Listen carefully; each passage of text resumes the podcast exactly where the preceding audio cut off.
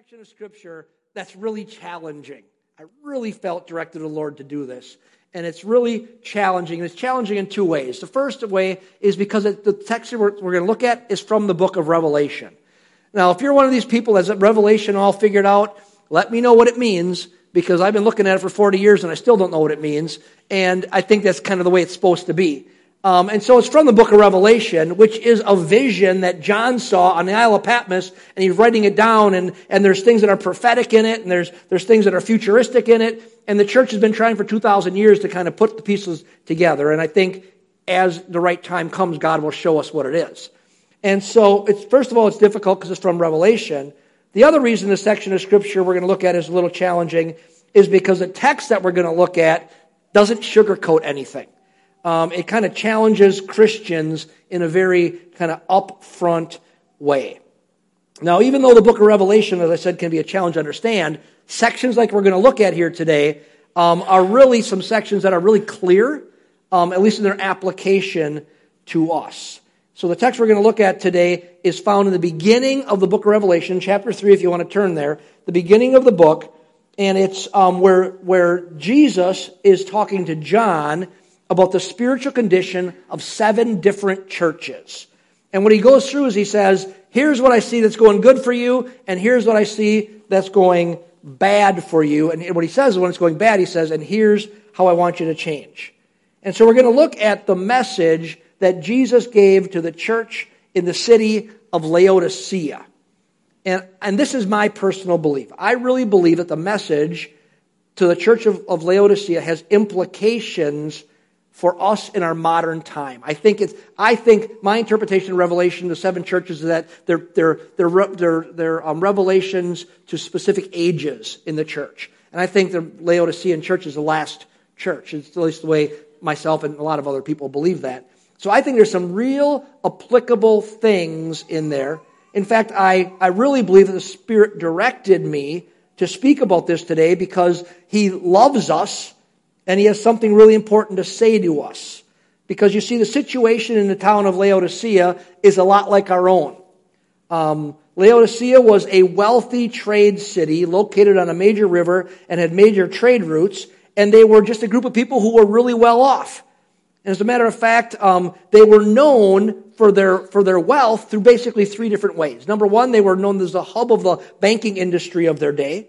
They were known for medical care especially for making a salve that could help people's eyes get better. Matter of fact, you're going to, as we read a text in a minute, you're going to go, oh, that's why Jesus mentions buy salve for your eyes. Because they were known for creating a salve that actually helped people to see better. And then they were known for the production of black wool. Not white wool, black wool. They were actually world famous for their production of black wool. And within this well to do city, the Christian church was established, and at one time it was flourishing. But when John writes here, as Jesus reveals to him what's going on, um, the church was in decline. They had become more like the culture around them than they were like the church that they started off to be. So, with that background, let's turn to Revelation chapter 3 and let's read about the church of Laodicea, starting in verse 14. I'm going to read down to verse 22. It says, To the angel of the church in Laodicea, write, the Amen, the faithful, the true witness, the beginning of creation of God says this I know your deeds, that you are neither cold nor hot. I wish that you were cold or hot. So because you are lukewarm and neither hot nor cold, I will spit you out of my mouth. Because you say, I am rich and I've become wealthy and I have need of nothing, and you do not know that you are wretched and miserable and poor and blind and naked. I advise you to buy from me gold refined by fire so that you may become rich and white garments so that you may clothe yourself and that your shame, the shame of your nakedness will not be revealed and eye salve to anoint your eye so as, so that you may see. Those whom I love, I reprove and discipline. Therefore be zealous and repent. Behold, I stand at the door and knock. If anyone hears my voice and opens the door, I will come into him and I will dine with him and he with me. He who overcomes, I will grant to him to sit down with me on my throne, as I also overcame and sat down with my Father on his throne. He who has an ear, let him hear what the Spirit says to the churches. Let's pray. Father, I really felt you wanted me to stop right here and pray this morning. I wrote it in my notes. And Lord, here's what I here's what we ask for this morning. Lord, we ask that you would speak to us in such a clear way in our spirits, in our souls, that, Lord, um, we would become the people of God that you want us to be. That we would become consumed with wanting to walk with you in such a way that even when you correct us, we don't reject that. Instead, we run to that because we know it's based in love. And so, Lord, in any way that you want to speak to us today, I pray this. Give us ears to hear, as it says, if we have ears to hear, give us ears to hear whatever you might be saying to us through your word this morning. Amen. So, what's the, what's the reality of the text we're looking at here? Really, this is a message about the challenges of living in a place of abundance. That's what this message is about. Written to the city of Laodicea. It's about the challenges of spiritually being hot for God, all in for God, in a place of abundance. This, these people were well off, but Jesus looks at them, and what does Jesus say? He says, You're poor. They thought that they saw life clearly, but Jesus said that they were actually blind and deceived. And, church, this message from Jesus is specifically to a, to a group of people who are living in this place of abundance. And what I found is that in, in, in having the privilege of living in different places around the world, and around this country that there are unique challenges involved in living in any dif- different situation. There are unique challenges of living in poverty. Suzanne and I worked at a street mission for two years. There were unique challenges in living in poverty and interacting with people who lived in poverty that, are different than anybody else. There were unique challenges that Suzanne and I faced as we were really rich Americans living in Cambodia among impoverished people in a place of complete spiritual darkness. There were unique challenges to living in that. And now, for us in our communities, a lot of us are living in a situation very similar to Laodicea. Um, because we really do live in, whether we know it or not, in a great place of abundance. There are challenges, unique challenges to living in a place of abundance. Um, because we do have a lot. You know, I really think this. I think that I, I, I would say this I don't think that anybody in my community went to bed hungry last night. Maybe someone did, but I don't think people in my neighborhood went to bed hungry last night. Over one third of the world is starving to death, and so that puts us in a in the top, for sure in the top two thirds. They say one third is starving, one third is just enough food, and one third is more than enough. So for sure we're living in the top third because I don't think many of my neighbors went to bed hungry. And I was thinking this, and I was trying to think about, are we like Laodicea or not? Because it's really not, we're not in Hollywood and, you know, have, you know, have Rolls Royces, but I was thinking, just on a day like today, um, on, a, on a low estimate, there's at least 75 cars in our parking lot at church this morning. At least 75, probably more. And if the average value of the cars in our parking lot was $15,000, now you know this, you can't buy much of a car for $15,000. So, you know, I have one car that's worth about $4,000 and one car that's worth about $20,000. So I thought, you know what? Probably, maybe an average of the cars in our parking lot would be $15,000. If that was the case, just the value of the cars in our parking lot this morning would be over a million dollars, like one million one hundred, uh, one million one hundred and twenty-five thousand dollars, approximately. Did I do my math right, Mitch? I did my math right. Think of this. We all came from somewhere um, houses. Most of us came from homes. Some of you live in apartments. Um, but just think of this. What was, what would be the value of just the homes that we left this morning to drive here to come to church? I think we, it wouldn't take long for us to conclude, if we compare ourselves with the rest of the world, that we really do live in a Laodicean type of place. In the modern times, we live in a Laodicea. And that carries with us some great blessings. I love my house. I'm very glad I live in my house. I don't think God's knocking nice houses. I love it. It has, it, it was great blessings of living here. I think God created man to be blessed. But living in abundance also has unique challenges. And I think spiritually, a lot of times, we don't, we don't see it or we don't want to see it. There's unique challenges. I've heard stories a few different times in my life of different pastors and church leaders who lived in very impoverished places that would say things, I've read them or actually heard them say it, things about the American church, and they would say how they pray for the American church. Because they say this we can't imagine how hard it is to live in such abundance and still remain true to Jesus. And they pray for us because they go, eh, in some ways we got it easier because we got nothing. We just need Jesus. You guys have all these distractions. And I think that is surely what the church of Laodicea was experiencing. So let's talk about what Jesus says to Christians living in a place of abundance. Look at verses 15 and 16. He says, I know your deeds, that you are neither cold nor hot. Now understand, I'm not trying to say that he would say these exact words to us, but I'm saying as a general rule to living in abundance, this seems to be a pretty common message that needs to be heard. I know your deeds, that you are neither cold nor hot. I wish that you were cold or hot. So because you are lukewarm and neither hot nor cold, I will spit you out of my mouth.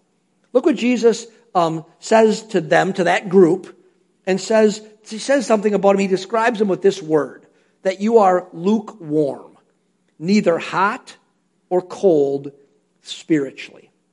In other words, think that spiritually, he's saying, they have lost their passion for the things of God.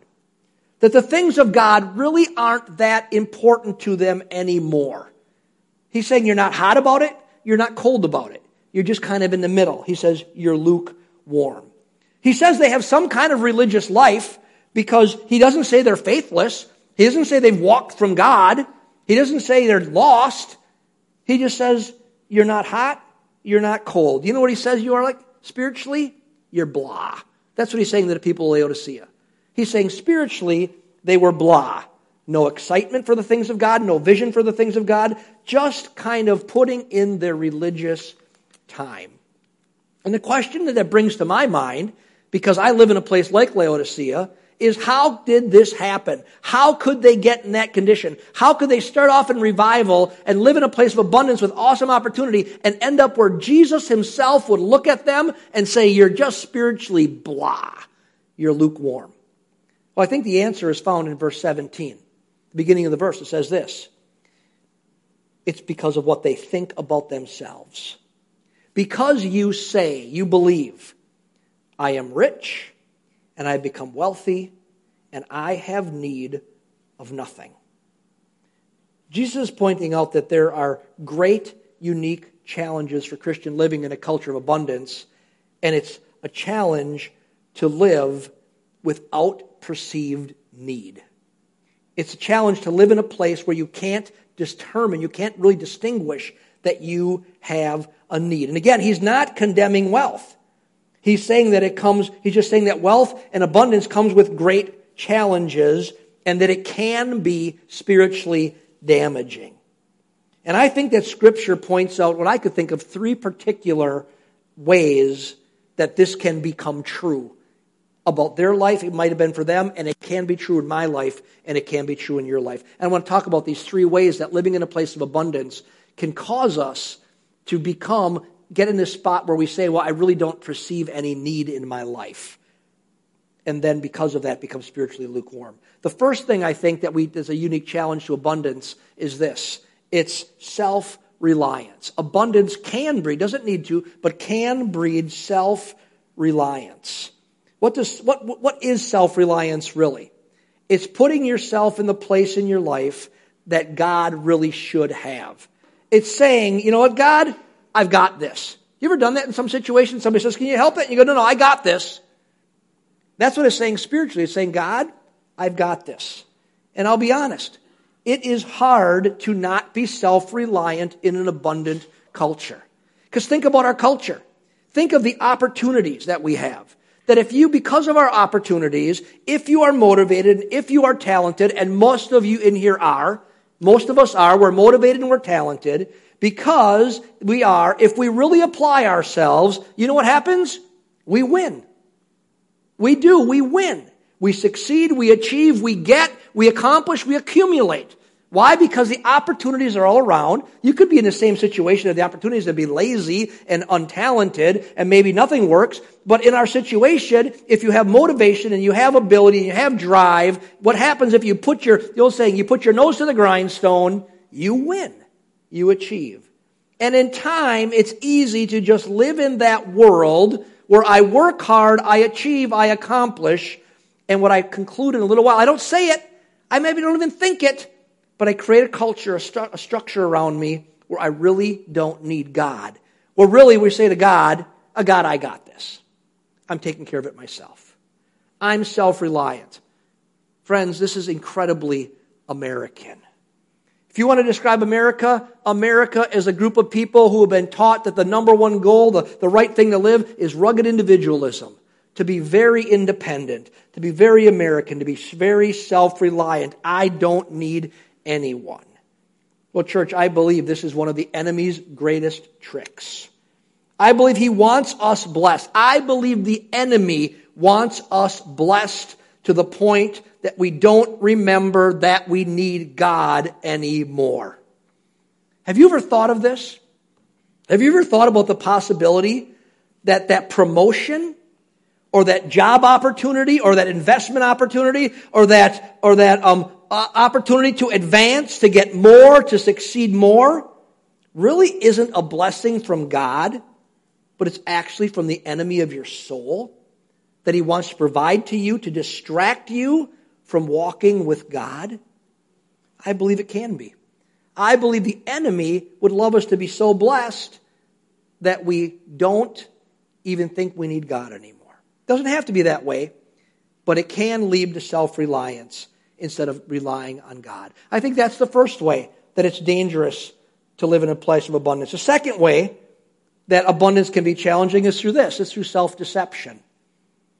I found that when people have a lot of resources, that those around them with less, matter of fact, if you just do this in this culture long enough, eventually you start accumulating. So the people who are younger or different jobs or whatever have less. That those with less often become dishonest toward you, which leads to self deception. I can give you a great story that illustrates it. When we were in Cambodia, the reason we were there is because a friend of ours had gone ahead of us. And he had been part of the first church we planted. I knew him for years. This guy was on fire for Jesus, and everything was about the Lord. And he moved his whole family to Cambodia right after the war. And they were there and they lived through a lot of crazy stuff. And we were recruited actually by them to go to Cambodia to, teach church planting uh, to the pastors. And um, within a very short, so we worked with, with, this, with this guy, and within a very short time, um, I was shocked at what I saw in his life. And if he was here, I'd share the same story because I've talked to him about it a bunch of times. Um, that in the entire time he was there, I felt he had not only not grown spiritually, I felt he had gone backwards spiritually. And he had some developed some crazy theology. He would say things to me like this, you know, Mark, he who has the gold makes the rules. You know, I'm saying that's not really scriptural. And he'd have, he would have all these different little sayings he would say that really came more out of worldly thinking and books he was always reading than out of scripture. And here was the deal. If you talk to him and you talk to anybody around, he believed he was literally this incredible spiritual giant. That's the way he presented himself, and that's why everybody believed about him.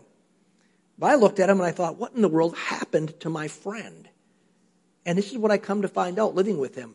I've often wondered if one of the reasons I went to Cambodia was to learn this lesson that he held the purse strings and he was also the boss over many people of this, of this very large ministry. And no one would ever tell him the truth about his shortcomings. Because number one, they wanted their job. Number two, they wanted his, the resources that he controlled. And people wanted what he had, what he controlled. It was never his, but he controlled it. So they either ignored um, or refused to tell him the truth, to confront him ever, to ever say he wasn't right or say that was wrong. And what it did is actually bred immaturity in him and even though he became more and more immature, people praised him because they wanted what he had. And I remember being with him for a while, and I didn't in that situation, but later he left missions, and I talked to him, and we re- reconnected, and, and I said to him, I said, missions ruined you. And he's like, it did. I said, I said, missions killed your soul. And we talked about it. because he's doing great now. And, and we talked about how living in a situation where no one ever confronts you um, is very difficult. When no one ever says it's wrong because, because you're the one that has control over resources. Because they just tell you you're, you're all right, even though he wasn't all right. And it reinforced his wrong thinking. Now he's doing much better, but he understands that, that having control of, of money created this environment um, where, where he could be self deceived. And the Christians of Laodicea were self deceived. They believed one thing about themselves, but Jesus believed something else. They believed that they were on fire. They believed that they were doing great. They believed they were fine. If you would have done a church survey of the people in the church of Laodicea and said, How are you doing? I guarantee you they said, Great, man. Life is good. I'm going to my cabin this weekend. Great, man. Life is good. I just bought a new whatever. God, that's just what they say. The blessings of the Lord are upon me. Because look at all I have. But God looked at them, and Jesus said, You're spiritually a mess. Self deception is common and it's dangerous. And friends, listen, it's not anything new. Proverbs 14:20 says this, "The poor is hated even by his neighbors, but those who love money, who, who love the rich are many." It's, it's, it's as old as, as humanity. That my, my friend experienced in Cambodia. Everybody loved him because he controlled the purse strings. And because he controlled the purse strings, no one was ever honest with him. But the poor guy, everybody hated, even though maybe a great guy. When we have abundance, it attracts others. People want a piece of it. And that often leads to self deception because everybody around you is telling you how wonderful you, how wonderful you are, or at least they're not wanting to offend you because they really want to be like you or have what you have. And I would just say this be careful to not equate your full bank account with spiritual or emotional maturity or even with the blessing of God. Don't deceive yourself into believing that you are blessed by God simply because you have a lot. I would challenge you to do this. Surround yourself with some people who will be honest to you about yourself. They don't want a piece of your pie. I've got a friend who's got tons and tons of money. He owns a couple banks. He's really rich. We used to be roommates. And he always says, he calls me Archie. So it was my nickname when we were roommates. Archie, do you know why I love you? Because you don't want what I have and you'll tell me when I'm wrong. He says, everybody around me lies to me because they want, they want a job, they want money, they want something. And he goes, you don't care. And I said, I want your money. Tell him all the time, I don't want your money. And he says, Archie, um, I need you around. And here's the deal we all need somebody around us if we have abundance to tell us that, you know what? That those Laodiceans needed somebody to tell them you're going in the wrong direction. Look at the third thing, the third danger of living in abundance, and it's this it's comparison. Now, all people compare. But keeping up with the Joneses has serious implications in Laodicea, in a place of abundance, because what you're comparing to is huge. The Apostle Paul um, was really clear about this. Turn in your Bible to the book of 1 Timothy. One of the most under preached on sections of Scripture in the whole Bible. You've hardly ever, I bet you you've never hardly heard a message on the verses we're going to look at right now because they don't fit really well in Laodicea. 1 Timothy chapter 6. Look at verses 6 through 11. This is an intersection where, where, where, Paul is writing to Timothy about how to be a minister properly and how to minister to people. He says, But godliness, verse 6 of, of chapter 6, actually is a means of great gain when accompanied by contentment. For we have brought nothing into the world, so we can take nothing out of it either. If we have food and covering, with these we shall be content. Listen to verses 9 and 10. But those who want to get rich, fall into temptation and a snare and many foolish and harmful desires which plunge men into ruin and destruction. For the love of money is a root of all sorts of evil, and some, some, by longing for it, have wandered away from the faith and pierced themselves with many griefs. But flee from these things, you man of God and pursue righteousness, godliness, faith, love, perseverance, and gentleness. What an amazing thing. Those are incredibly strong words of love. Incredibly strong words of love that, that Paul is writing to Timothy because he sees it happening in the church. That people are equating having more with the abundance of God and they're going after more, thinking it's the same as going after God, and it's not. He's not saying you can't have more, but he's saying you can't think that that's the, the blessing of God. He gives these strong words. Those who want to get rich, he says, harm themselves. He says some have wandered away from the faith because they're pursuing the, the American dream or the Laodicean dream. In verse 11, he says, You need to flee these things. See, wanting to get rich is mostly driven by comparison. I want what somebody else has, or I want to live a life like they have. They got a big, huge house. I need to have a big, huge house. They got six cars. I need seven cars. They go, they go to trips to, to London. I need to go to Australia and then to New Zealand and then wherever and wherever, and wherever, because I'm comparing myself to someone else. Theodore Roosevelt said comparison is a thief of joy, and that's true. But it's also, it can also be the drive that pushes you on a path away from God into lukewarmness. warmness. Again, abundance isn't bad. Not one time in here for Timothy or Paul in Revelation or in John in Revelation do they say abundance is bad. It's not bad. Having a lot so you can be a great blessing. I wish we all had ridiculous resources so that somebody today could walk up to Chris and go, only 280,000? Nothing. And hand it to you. Won't even know it's missing from my bank.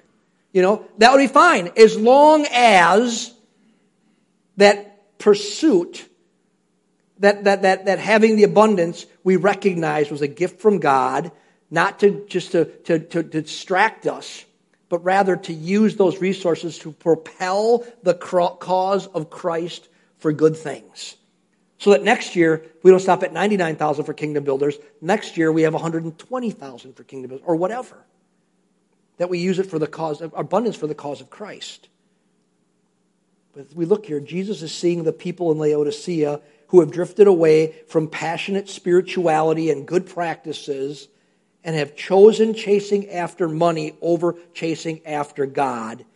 And he's saying it's shipwrecked your faith. But the scary thing he says, and they didn't even know it. Now, enough of the warnings. What does Jesus say one should do if they realize that they're living in abundance has caused negative spiritual effects in their life? Verses 19 and 20. Those whom I love, I reprove and I discipline. Therefore, be zealous and repent. Behold, I stand at the door and I knock. If anyone hears my voice and opens the door, I will come into him and I'll dine with him and he with me. Because Jesus loves us, He calls us to repent, to change our mind and to change our direction, to choose a better way. That's what repentance means, needs. We recognize that we are going in the wrong direction and we turn and we go in the right direction. And what is the right direction? It's opening the door for Jesus. He's standing on the outside knocking. Can you ever imagine a picture of Christianity where Jesus is saying, here's the truth of the situation. You're lukewarm and I'm outside the door and I'm knocking and asking, can I please come into your life? That's the picture he's painting. He's saying you're so consumed with chasing F all, over all this other stuff that you don't even know that you've closed the door on me and I'm saying, can I please come in? But that's the picture that he's painting. He wants to live in a vibrant relationship with you and me, but he can't do that if we're chasing after other gods. And one of the other gods we can chase after is the God of, of, of, of wealth. Again, not that wealth is bad if it's used right, but if it's used to distance us from God, then it's damaging. In chapter 2 of Revelation, when writing, when, when John is writing to the Ephesian church about basically the same thing, he calls it this. He says, You need to return to your first love. To once again place Jesus in first place in your life. And friends, that applies to Christians who have drifted away as well as anyone who has yet to give their life to Jesus. Jesus wants the best for us, and guess what is the best? He is the best. And I think the message from Laodicea is this don't settle for the false God of abundance as a God that you devote yourself to. Don't settle for anything less than the best, which is Jesus. And we open the door and we say, Jesus, come in. That's what we did during communion. We said, Jesus, come in. Does that make sense? Friends, that's a danger. Of li- there's a danger of living in abundance. And I appreciate the fact that God loves us so much that He would say to us from His Word, here's something really relevant to consider. So that you make sure that instead of, instead of saying, I'm just kind of lukewarm, just kind of spiritually blah, that He offers something better, which is passionate life with Him that changes everything. What's the key? Open the door. Stand up here this morning.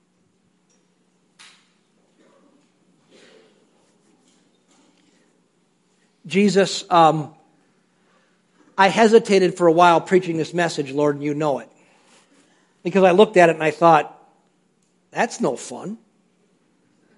I really did, Lord. I looked at it and I said, that's not fun. There's not a lot of amening going on about about uh, it's hard to live in Laodicea because, because the fun things it produces could actually cause spiritual harm. But I want to thank you that you love us so much that you would warn us and you would use another city that really existed and they really had this situation. You would use them as an example for us. And what I love, Lord, is that you don't just condemn. You don't go, look at you rotten bunch of apples. You didn't do it right. Rather, you say, you know what? Evaluate and if you see any of this in your life, I'm going to give you a better way. Because you didn't stop at just saying, um, here's what I see wrong. You looked and you said, and here's the path to, to joy, the path to goodness. And the path was you. It is you. You are the way, the truth, and the life. And Lord Jesus, this is my prayer for our church. Because God, we're at all different stages as people of development, of in this situation referring to abundance, different, different places. And here's what I would pray God, whatever challenges we face along the lines of this, of this issue, would you help us to see clearly? You told the church to buy salve for their eyes so they could see, and you're referencing the salve that the town made. And Lord, I pray this spiritually, would you, would you put salve in our eyes if we're not seeing clearly? So that we would look at our lives with honesty and we'd recognize what we would hear how you evaluate us. And God, that's a scary thing. It's not scary because you don't love us, but it's scary because it might mess with my contentment. And I would ask this gift to be given to everyone at Portview Church today. Could we honestly say, God, show us what you, what you see? because you only do that. You never do it to condemn us, you never do it to harm us. You only do it to help us get better. And God, will we be a group of people? Could you help us to be a group of people who are honest enough to say yes to your evaluation? And then, God, as we see the good and the bad, because know, all these people you said, I see something good about you. We can celebrate the good but then we can look at the other things and say, God, now help me because I want to get better with you. So, Holy Spirit, in a very real way, would you come and would you rest upon your church today? Would you speak life